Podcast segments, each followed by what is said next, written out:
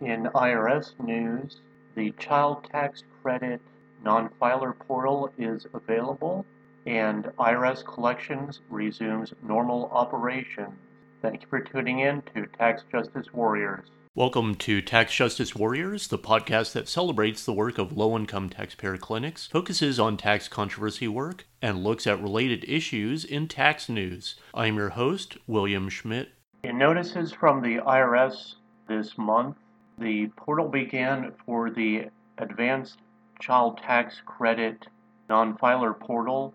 And so I'm going to start with what is the Advanced Child Tax Credit. That the recent changes to the child tax credit are allowing families receive advanced payments of the credit beginning this summer. The IRS is paying half the total credit amount in advance monthly payments beginning July 15 the other half will be claimed when filing the 2021 income tax return, and the changes apply for tax year 2021 only. Payments are up to $300 each month for each child under age 6 and up to $250 per month for each child ages 6 through 17. So the IRS will be making those payments by direct deposit as long as they have the correct banking information. Otherwise, those will be mailed out around July 15 for the mailed payment. And the dates of the payments for this year are going to be on the 15th of the month, except for August. So July 15, August 13, September, October, November, and December 15th. Now, to qualify for the advanced child tax credit payments, that it will be the individual or their spouse, if filing a joint return, must file a 2019 or 2020 tax return and claim the child tax credit on the return.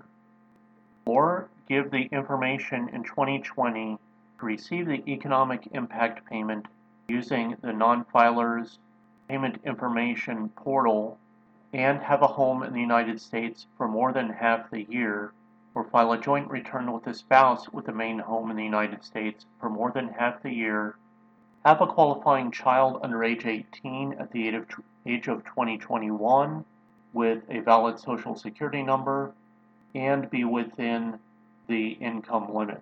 The IRS is using that information provided to determine who qualifies and automatically enroll them in advance payments. There is no further additional action taken to receive those payments. Now, recently, the IRS issued at least 59 FAQs, the frequently asked questions, on the advanced child tax credit, and they rolled out the non-filer portal for the advanced child tax credit.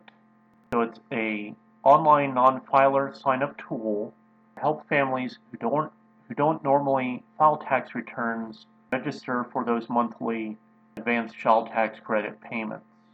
So it may be used to report qualifying children born before 2021. It should be used by individuals who are not required to file a 2020 tax return and they have that main home in the United States for more than half the year.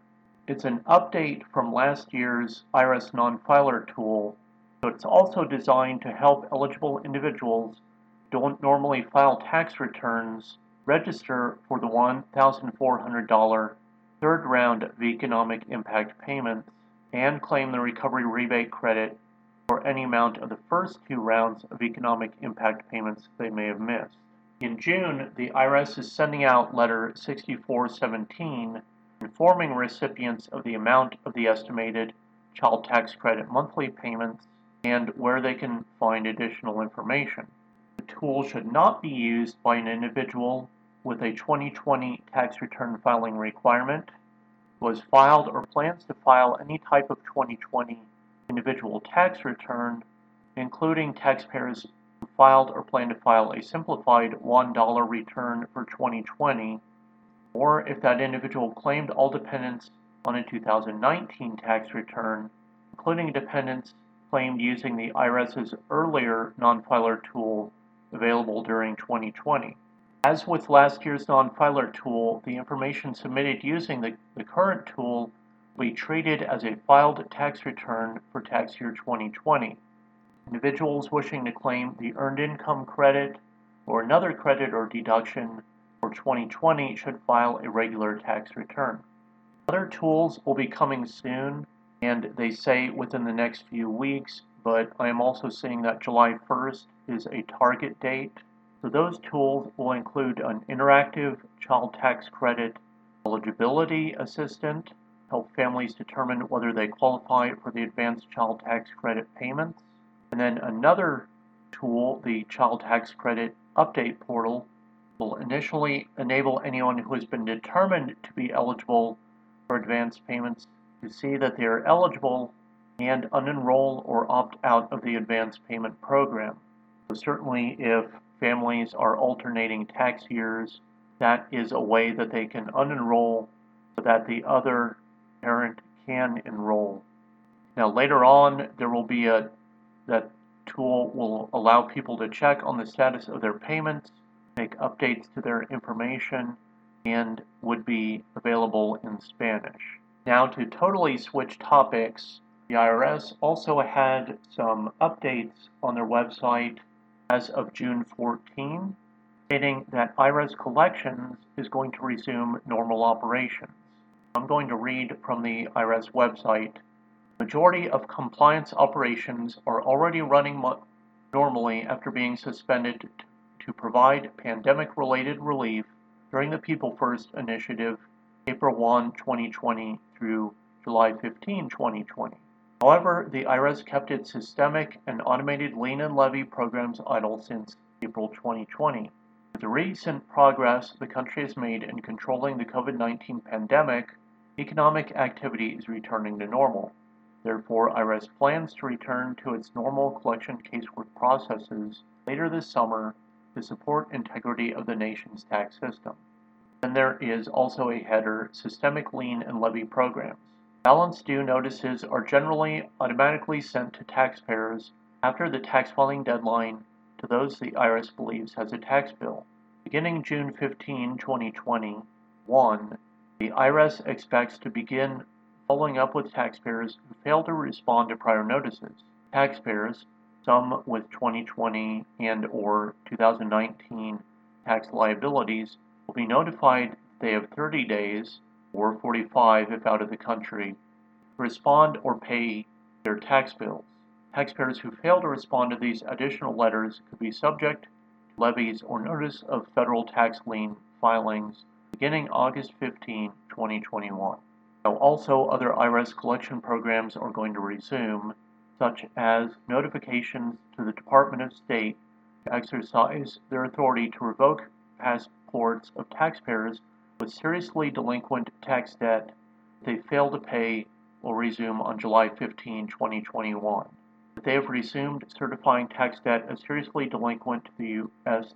State Department mid March 2021, that being certified to the State Department prevents a taxpayer from renewing or obtaining a new passport.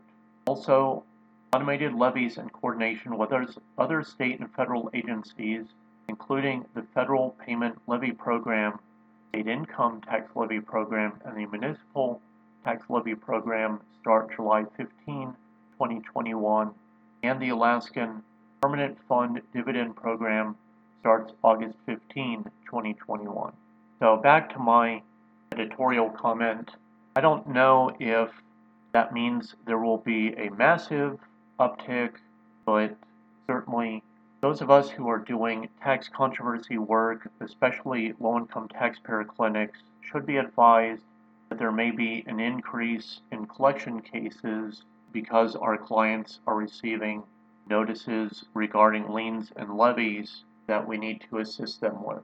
So, certainly be advised that these news notices will definitely affect our clients.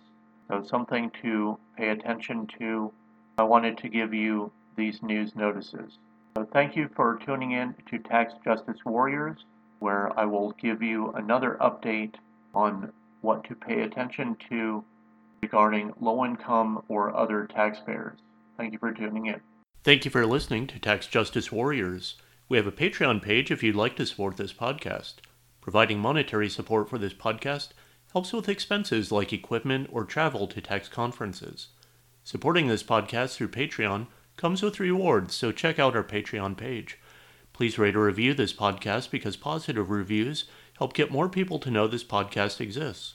The views expressed on this podcast are not official opinions of the IRS, the Low Income Taxpayer Clinic program, or the employers of the people who spoke on this program. Your tax situation is unique, so do not take the statements on this program as tax or legal advice. Consult with your own tax professional to provide you with specific advice on your situation. Tune in next time on Tax Justice Warriors for another interesting tax discussion.